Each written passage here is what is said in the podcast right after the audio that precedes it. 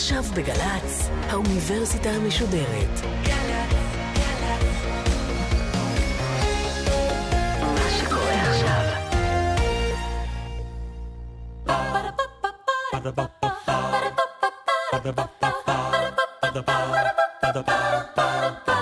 האוניברסיטה המשודרת מציגה מסע סביב רעיון, והסמסטר בחירה, והפעם הפרופסור דורון לנצט, ראש מרכז קראון לחקר הגנום במכון ויצמן, על בחירה והגנום האנושי. עורכת ראשית מאיה גייר. ערב טוב, שמי פרופסור דורון לנצט ממכון ויצמן למדע. אני מנהל את מרכז לחקר הגנום במכון ויצמן. על הגנום נדבר מיד. אני גנטיקאי של האדם, בין שאר ההתעניינויות והמקצוענות שלי, ואומר שאני האדם הכי לא מתאים לדבר על בחירה, מפני שאת הגנטיקה לא בוחרים. הגנטיקה מולדת, רשומה ב-DNA שלנו, משפיעה על גורלנו, ולכאורה אין לנו שום בחירה, ועד באמת לא מזמן לא הייתה בחירה. אחד הדברים שאני אספר הערב, הוא איך פתאום צצה לה בחירה בעניינים של הגנטיקה של עצמך ושל אחרים. חג גדול היום למדע העולמי. היום יפרסם צוות המחקר של פרויקט הגנום האנושי, את מה שהמדענים מכנים הטיוטה הראשונה של הרכב הגנים בגוף האדם, או במילים פשוטות יותר, הוראות הפעלה לגופנו, על התגלית שצפויה אולי לשנות את פני עולם הרפואה בכתבה הבאה.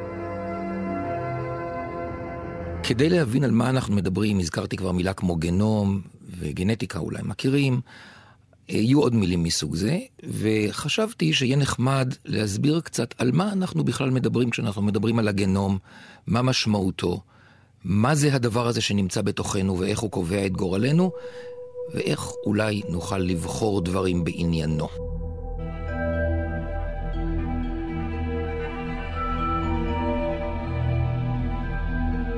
אני נותן המון הרצאות פופולריות, מאלופי משנה בחיל האוויר ועד עקרי ועקרות בית, בחוגים. ואני תמיד שואל את השאלה הזאת, שאני אשאל עכשיו, כדבר ראשון בהרצאה על גנטיקה. ממה מורכב אדם? ונתתי את זה אולי 300 פעמים כבר, והתשובה תמיד מאוד ברורה. ממים. התשובה נכונה, כי אנחנו 75% מים, אבל תשובה מטופשת, מפני שאנחנו לא שקיות מים, אלא אנחנו משהו הרבה, הרבה, הרבה יותר מתוחכם מכך. טוב, אני מנסה לתת לאנשים לתת ניחושים נוספים, ואני שומע ניחושים מניחושים שונים, ובחלק מן המקרים הם אומרים את התשובה הנכונה, והיא חלבונים. אנחנו מורכבים כמה וכמה חומרים שונים, אבות מזון שונים, אבל החומר הבאמת מעניין, ושבגללו הגנום מעניין והגנטיקה מעניינת, הוא דווקא החלבונים ולא ה-DNA, שגם עליו נדבר הרבה. החלבונים הם אבני הבניין. כל חלבון הוא בעצם מעין ננו-מכונה שמבצעת תפקוד מסוים בגוף. רק כדי להבהיר, חלבונים בגודל של כמה מיליוניות מילימטר, כלומר מדובר על מכונות מאוד מאוד זערוריות, ולכן כל תא בגופנו, ולכן גם כל הגוף, מכיל מיליארדים על מיליארדים של מכונות זערוריות כאלה. מה מיוחד בחלבונים ולמה צריך את הגנום בשבילם? חלבונים הם ישויות כימיות, הן שרשראות שמורכבות מחרוזים במרכאות שנקראים חומצות אמיניות. יש 20 חומצות אמיניות שונות בגוף, וכל החלבונים בגוף, 20,000 במספר, וכל החלבונים על כדור הארץ, מיליונים במספר, כי לכל חיה ולכל צמח יש חלבונים אחרים. כל החלבונים האלה מורכבים מאותן אבני בניין. אנחנו לא באמת מופתעים, כי גם כל הטקסטים בעולם מורכבים מכ-20 אבני בניין שקוראים להם אותיות. אז העניין הזה של הקומבינטוריקה, של היכולת לחבר הרבה אותיות לשרשרות קצרות וארוכות, שיש להן משמעות טקסטואלית או משמעות אחרת, כמו פונקציונלית בגוף, הרעיון הזה נהיר לנו. אפילו במחשב, רק שתי אותיות, 0 ו-1, מסוגלות לקודד כמעט כל דבר. הגנום נועד לעזור לחלבונים להשתרשר ולסדר את האותיות שלהם בסדר הנכון. כלומר, יש קוד ב-DNA, שהגנום הוא בעצם כל ה-DNA שיש לנו בתא, יש קוד שמאפשר לשים את האותיות בסדר הנכון. עכשיו, ה-DNA עצמו גם הוא שרשראות. והשרשראות האלה, גם הן מורכבות מאותיות כימיות, ובאיזושהי דרך פלאית, באיזשהו שלב לאורך האבולוציה, ה-DNA שלנו נוצר והוא מכיל את הסדר הנכון באותיות, בכרומוזומים, שהם הכרכים של האנציקלופדיה הגנטית, על מנת להנחות את סידור החלבונים. זאת בעצם כל התורה כולה. מכונה של חלבונים עם מתקן של מתן הוראות, שהוא הגנום. הגנום יושב אצלנו בגרעין של כל תא, יש כ-100 מיליוני תאים בגוף, בכל תא יש פעמיים את הגנום כולו, אחד שאנחנו מקבלים מאמא ואחד שאנחנו מקבלים מאבא. הרעיון הבסיסי הוא גיבוי, צריך שיהיו פעמיים, כי אם יש שגיאות, אז שגיאה במקום בעותק אחד עשויה לא להיות מתבטאת, ועל כך בהמשך. והאנציקלופדיה הגנטית הזאת יושבת בכל תא ותא, לכאורה כל התאים זהים מבחינת האנציקלופדיה הגנטית בתוכם, אבל בעצם יש שלב נוסף שבו הם נעשים שונים. מה מיוחד ב-DNA? הוא מסוגל לקודד, אבל הוא גם עובר מדור לדור. והמעבר מדור לדור נקרא שכפול ה-DNA. השכפול נוצר באופן כזה. ה-DNA בנוי משני גדילים, הוא דו-גדילי. כל גדיל מכיל את אותו מידע כמו הגדיל הנגדי. הגדיל הנגדי מכיר את הגדיל הראשון באמצעות התאמה מעין מפתח ומנעול בין האותיות. יש סך הכל 4 סוגים של אותיות לאורך ה-DNA, זה האלפבית שלו. ותמיד בדו-גדיל מול A יש T, מול T יש A, מול C יש G ומול G יש C. הווה אומר, אם אנחנו מסתכלים על גדיל בודד, הוא יכול מיד להקיש לנו איך נראה הגדיל הנגדי. פשוט שמים את האותיות המתאימות ממול. וכך משתכפל ה-DNA. פתח את דו-גדיל לגדילים בודדים, והתקן בעזרת חוק ההתאמה, גדיל נגדי לגדיל הימני, וגדיל ימני לגדיל השמאלי, וכך מקבלים 2 דו-גדילים, וזה שכפול ה-DNA. כך אנחנו מורישים תכונות על ידי העתקת ה-DNA, גם כשתאים מתחלקים בגוף, וכך נכון גם בהולדת ילדים.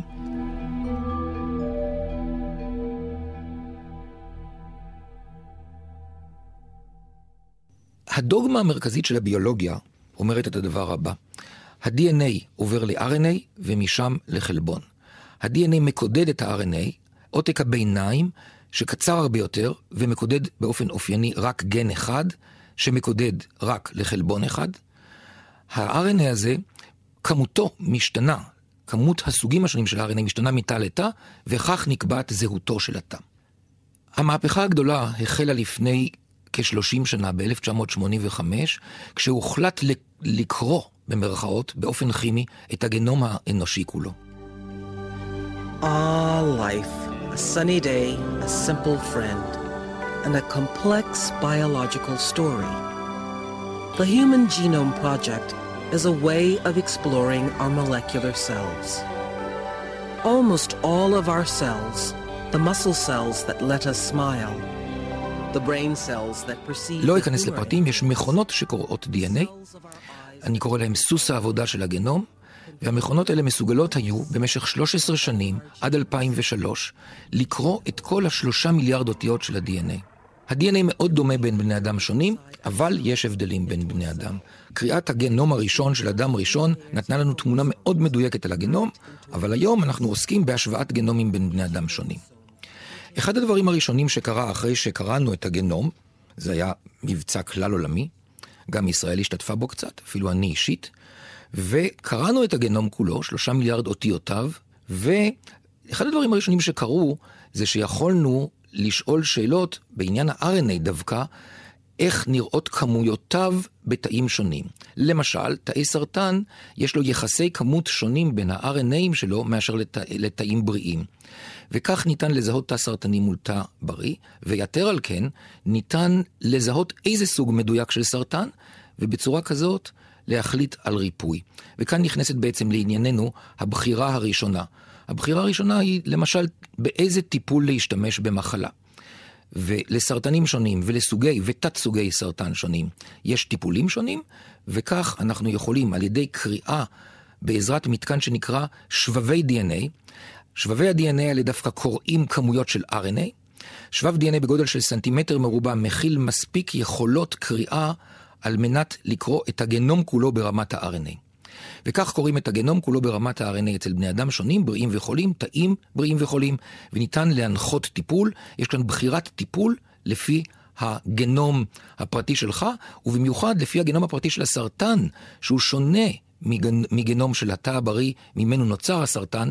הסרטן הוא בעצם מחלה של שינויים ב-DNA, כמו הרבה מחלות אחרות, אבל אלה שינויים שאינם מולדים, אלא נורשים מתא לתא, מתא בודד שעבר מוטציה, שינוי ב-DNA, לתאי בת שיוצרים את הגידול. ניתן לזהות מהו הגידול ולטפל בו. A revolution in medical science whose implications far surpass even the discovery of antibiotics. אנחנו יכולים לראות בעיני רוחנו דור שהוא בריא וממשיך להיות בריא עד יום מותו למעשה, כתוצאה מכך שהגנים הפגומים מתוקנים. הזכרתי כבר בעצם ששינויים ב-DNA חשובים לבריאותנו ולהבנת עצמנו. השינויים האלה יכולים להיות הבדלים בין בני אדם, יכולים להיות הבדלים בין תאים. כמו שכבר אמרתי, כל התאים שלנו יש להם פחות, כמעט בדיוק אותו DNA, אז זה אומר שה-DNA הוא טביעת אצבע של האדם הבודד, של האינדיבידואל. ואם מסתכלים על הגנום כולו, אז אפשר לומר שלכל אדם יש אנציקלופדיה גנומיקה משלו. האנציקלופדיה הגנומיקה הזאת, בין בני אדם שונים, שונה בפחות מ1%. אבל ההבדלים האלה קובעים בריאות וחולי. ולכן, אם היינו יכולים לא ב-13 שנה לקרוא גנום שלם, אלא בשעתיים או בשבוע, זה היה מאוד עוזר להבין מחלות אצל בני אדם. ואכן לפני כ8 שנים נוצרה ההזדמנות הזאת, סוס מחונף של קריאת הגנום נוצר, הסוס הזה רץ במהירות עצומה, הוא יכול לקרוא את הגנום הרבה יותר מהר מאשר 13 שנים, הוא באמת יכול לקרוא את הגנום ביום אחד. ואפשר להזריק לתוכו כמות מסוימת קטנה של DNA מאדם, ולדעת את סדר אותיותיו, ואז להשוות לגנומים אחרים ולשאול במה הוא שונה, אלה המוטציות או הווריאציות של ה-DNA. המוטציות האלה קובעות את גורלנו. אבל הן במובנים מסוימים גם מעניקות לנו בחירה. אומר עוד הגדלה מסוימת של מידע על העניין של אבא ואימא. לאבא ולאמא יש DNA קצת שונה, ויכול להיות למשל שאמא תכיל בתוכה שגיאה מאוד קשה ב-DNA, אבל היא מכילה את זה רק בעותק שהיא קיבלה מסבתא ולא מסבא, ולכן היא עצמה נראית בריאה, קוראים לזה מצב של נשאות. עותק אחד פגום, עותק אחד נורמלי. אם אבא ואמא מתחתנים, אם לאבא יש רק עותקים תקינים, הכל בסדר. אם גם לאבא יש עותק פגום אחד, רבע מהילדים יקבלו עותק פגום משני ההורים, ויחלו במחלה, במה שנקרא מחלה רצסיבית, צבילה. כלומר, שצריך 2 עותקים פגומים כדי לחלות בה. ניתן לעקוב בצורה כזאת אחרי הגנים, ואחרי ההתפשטות שלהם במשפחה או באוכלוסייה, ולהשתמש בחוקי הגנטיקה שנוסדו על ידי מנדל, שחי באמצע המאה ה-19 בצ'כיה, ועבד על אפונים, אבל האוניברסליות של החיים אומרת שחוקי הגנטיקה זהים לאדם ולאפון. מנדל חקר את הצבעים של הפרחים, איך הם עוברים בתורשה, הוא חקר את הצורה של הזרעים, כלומר האפונים עצמם, והוא גילה את החוקים שמעידים על כך שיש 2 עותקים מכל גן, הוא עוד לא ידע להשתמש במילה הזאת, אבל הוא הקיש את קיומו של הגן בלי לקרוא לו בשם, והוא גילה את היכולת של הגנים ב2 עותקיהם לעבור מדור לדור ולהעביר בתורשה דברים באותם חוקים שקובעים שאם 2 עותקים פגומים אצל אדם הוא חולה, כך גם למשל אם 2 עותקים אדומים הוא אדום, עם עותק אחד אדום ועותק אחד לבן ביחס לקידוד הפרחים. הוא עדיין אדום, כי יש מצב במקרה הזה של דומיננטיות, ואם 2 כאלה שיש להם אחד אדום ואחד לבן מתחתנים במרכאות זה עם זה, נקבל גם אפונים לבנים, למרות שההורים הם כולם אדומים. חוקי הגנטיקה המפתיעים. ניתן לגלות את הגנים שאחראים למחלות. את זה אנחנו עושים על ידי כך שמרצפים את הגנום כולו, או לפחות את החלק המקודד חלבון שבו, שזה רק 2% מהגנום, ועל כך לא היום. אם קוראים בעזרת הסוס המחונף את החלק שמקודד חלבונים, ניתן לזהות מוטציות, שינויים, ולזהות מיהו הגן האחראי למחלה. למשל, אצלנו במעבדה, בשיתוף פעולה עם עוד כמה מעבדות, הצלחנו לגלות גן לשיתוק מוחין תורשתי, הגן הזה נקרא Tech PR2, ככה נותנים שמות מוזרים לגנים, אבל אנחנו יודעים היום שמוטציות בגן הזה גורמות את השיתוק מוחין המסוים הזה, העובר בתורשה שאנחנו קוראים לה מנדלית, כלומר תורשה חד גנית, רק הגן הזה גורם למחלה, הוא לא משתף פעולה עם אף גן אחר בטעויותיו, ואם יודעים מהו הגן, ניתן לעשות דיאגנוזה, בדיקה אצל אישה בהיריון, בדיקת סיסי שליה או מי שפיר, ניתן לשאול האם הילד חולה או לא חולה הרבה הרבה טרם לידתו, ניתן לבדוק אצל ההורים האם הם נשאים, ולייעץ להם לבדוק אם יודעים ששניהם נשאים וכן הלאה. אגב, יש היום שיטות שמאפשרות לבדוק את ה-DNA, גם בדם האם לבדוק את ה-DNA של העובר, כי כמות קטנה מגיעה דרך השליה אל דם האם.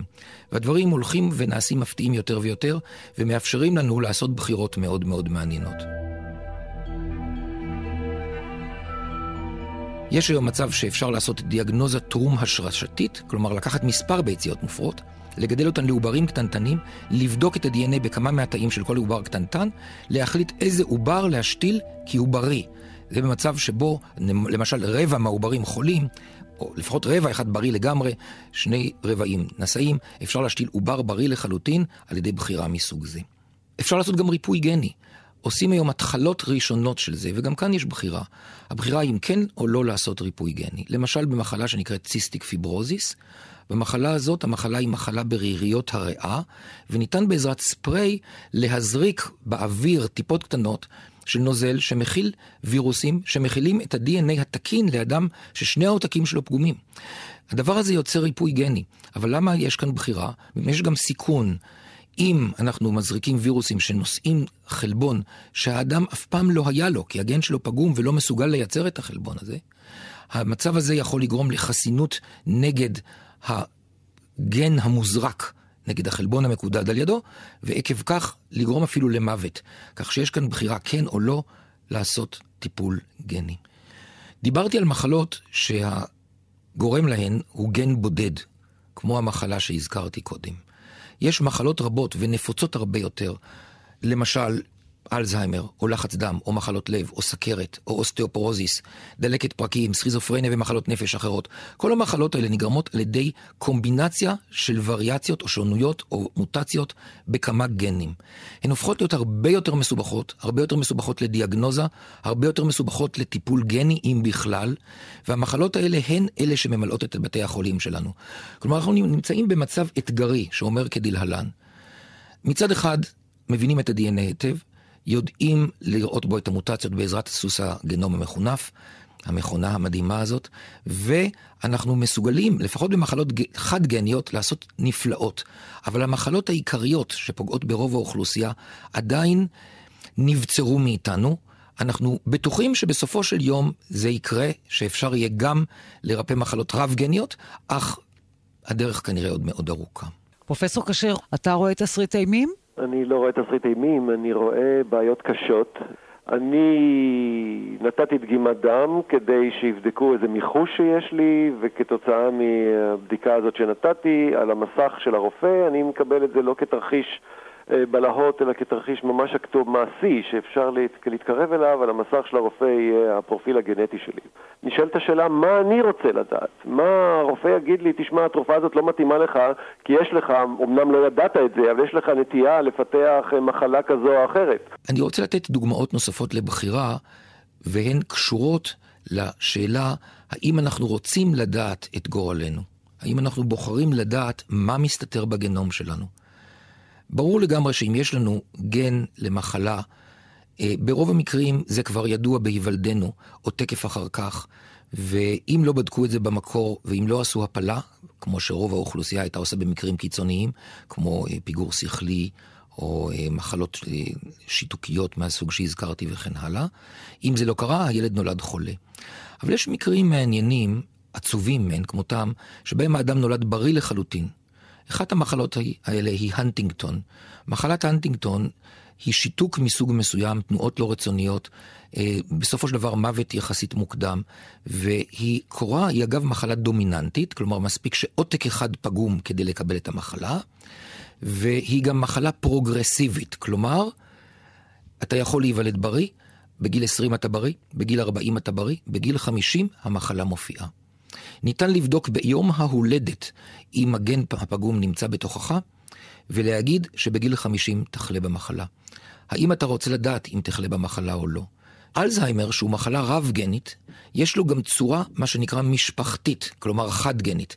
טעות אחת ב-DNA בשני העותקים גורמת לאלצהיימר. המחלה הזאת קיימת אצל אנשים מסוימים, זה אחוז מאוד קטן, אבל למשל בסרט עדיין אליס ראינו מקרה שבו האישה יודעת שבגיל צעיר היא קיבלה אלזיימר, אבל היא יודעת שהגן הזה עשוי להיות גם אצל בני המשפחה. ובני המשפחה חלק בוחרים להיבדק, חלק רוצים לדעת מה יצא, חלק מעדיפים לא להיבחן, לא להיבדק בכלל. Hi mom. Are you okay?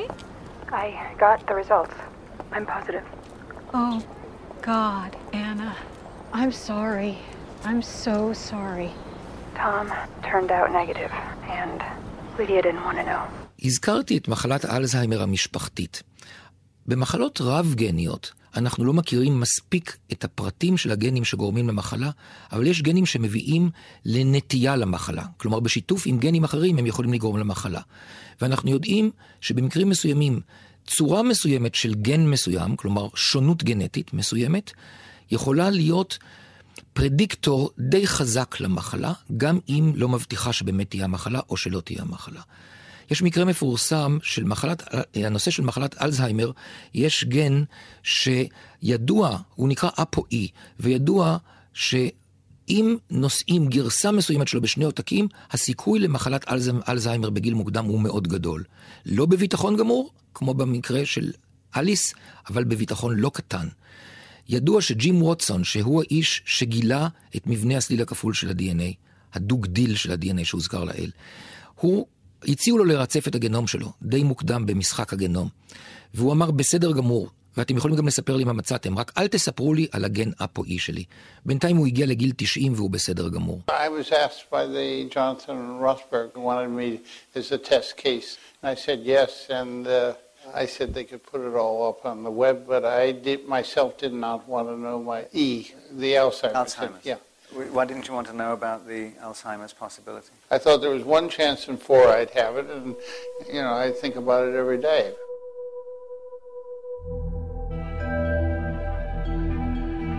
אולי אעשה הבהרה של המצב שלי כגנטיקאי. מצד אחד ברור לגמרי שאני בא במגע עם אנשים שהחיים שלהם טרגיים ביותר, ועם אנשים שצריכים לעשות בחירות מאוד קשות. אתן דוגמה נוספת, אוטיזם. זאת מחלה רב-גנית. אבל יש בה פרמטר גנטי מאוד מאוד חזק. ואומר למשל, אם שני תאומים זהים, אחד מהם חולה באוטיזם, הסיכוי לשני 80%. בסכיזופרניה, מחלת נפש קשה, שמופיעה בגיל ה-10 בהרבה מקרים, אם אחד חולה, התאום הזהה השני ב-50% יהיה חולה. כלומר, פרמטר גנטי חזק מעין כמותו, אבל עדיין יש מקום לסביבה, ויש מקום לחוסר ידיעה, ויש מקום לאי יכולת לדעת מה יתרחש בעתיד, לא בהכרח האדם יהיה חולה. יש מספר מקרים שאני כגנטיקאי, ברוב המקרים אנחנו מקבלים את המחלות דרך רופאים שאיתם אנחנו משתפים פעולה. אבל קראו לי שני מקרים בחיי, שאנשים ניגשו אליי אחרי הרצאה או במצב אחר, ושאלו אותי האם אני יכול לעזור לילד שיש לו מחלה גנטית אצלם במשפחה. ובשני המקרים האלה, אני לקחתי לעצמי את המטלה, מקרה אחד של מעין שיתוק מוחין, מהסוג שכבר הזכרנו, מקרה אחר של בעיה של לחץ דם מאוד קשה שיכולה להביא למוות. בשני המקרים האלה לקחתי אנשים שהכרתי, שפגשתי אותם, וחקרתי את ה-DNA שלהם. במקרה אחד כנראה פתרנו את מיהו הגן, אך זה לא אומר שעדיין יכולים לעזור לילד שחולה. המקרה השני מתחיל רק כרגע.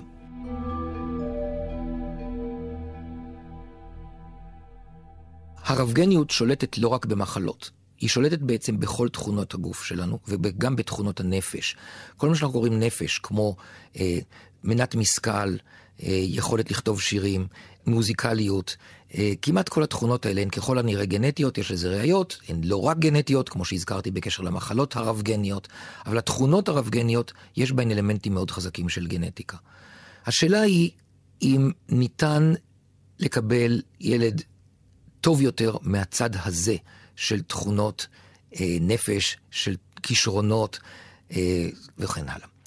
והתשובה היא, כנראה כן, זה יהיה מסובך כמו במקרה של מחלות רב-גניות.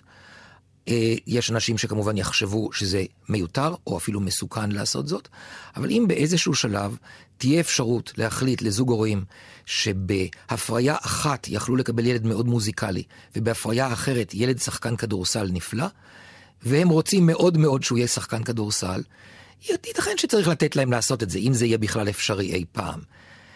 צריך להדגיש שגם נטיות מיניות למשל נקבעות על ידי גנים בצורה מאוד מאוד לא ברורה, מאוד מאוד לא מדויקת, וגם כאן אפשר לשאול האם היינו רוצים להשפיע על כך באופן גנטי. התשובות מטושטשות. יש אלמנטים מסוימים של חיוב ויש אלמנטים לא קטנים של שלילה.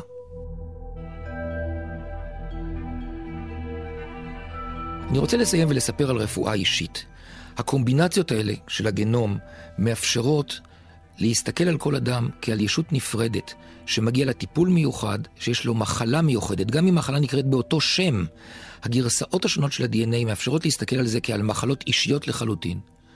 המחלות האלה נמצאות בכל מקום, והרפואה האישית רק בחיתוליה. אבל הרעיון הבסיסי הוא שייתכן, וזה כבר מתחיל לקרות, שבהבנתן הגנום השלם נוכל לטפל באנשים באופן לגמרי אישי, אולי בקוקטיילים מסוימים של תרופות שיתאימו לגרסה המסוימת של הגנום שיש להם. הנושא הזה של רפואה אישית ניסה בפי כל היום, והוא אחד ממשקי כנפי העתיד שמחכים לנו.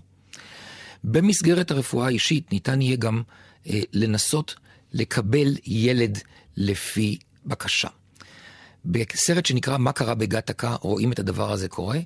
הילד הראשון במשפחה נוצר בדרך הטבעית, שזה ללא בדיקה גנטית, והילד השני נוצר בבדיקה גנטית. וכשבאים עם הילד השני לתכנן אותו אצל הגנטיקאי, מציעים להורים להימנע מכל המחלות, להימנע גם מדברים כמו השמנה, אולי נטיות מיניות מסוימות, וההורים אומרים שם, אולי תשאירו קצת מקום לצ'אנס, ואז הגנטיקאי אומר להם, למה לכם צ'אנס? אם אני אתן לכם ילד, הוא יהיה באמת באמת בריא.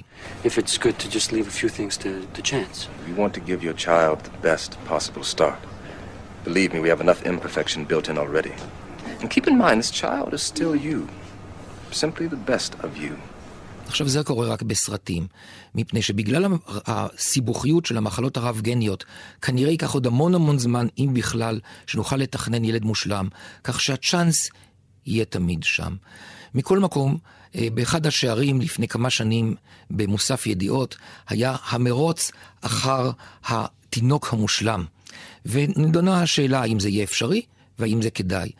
ברור לגמרי שאם נוכל למנוע הרבה מאוד מחלות זה יהיה דבר נפלא, זה עולה לכלכלה, זה עולה למשפחות, זו טרגדיה בכל מקרה שיש רק מחלה אחת קטנה שפוגעת בילד, לפעמים יש יותר מילד אחד חולה, ברור לגמרי שכדאי לבדוק, כדאי לתכנן במובן זה של לדאוג לזה שהילד ייוולד בריא כשאפשר.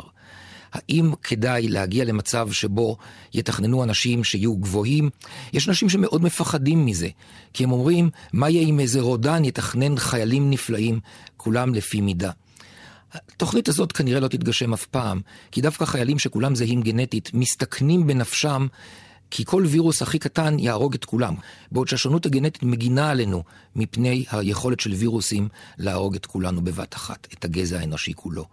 אבל אם נשכח מהאיומים האלה, בסופו של דבר, רפואה אישית וילדים לפי מידה במידת מסוימת יכולים להיות נפלאים לאנושות, וזה עתיד ורוד שאני משקיף אליו ונהנה מהעובדה שיכולתי לתרום לו.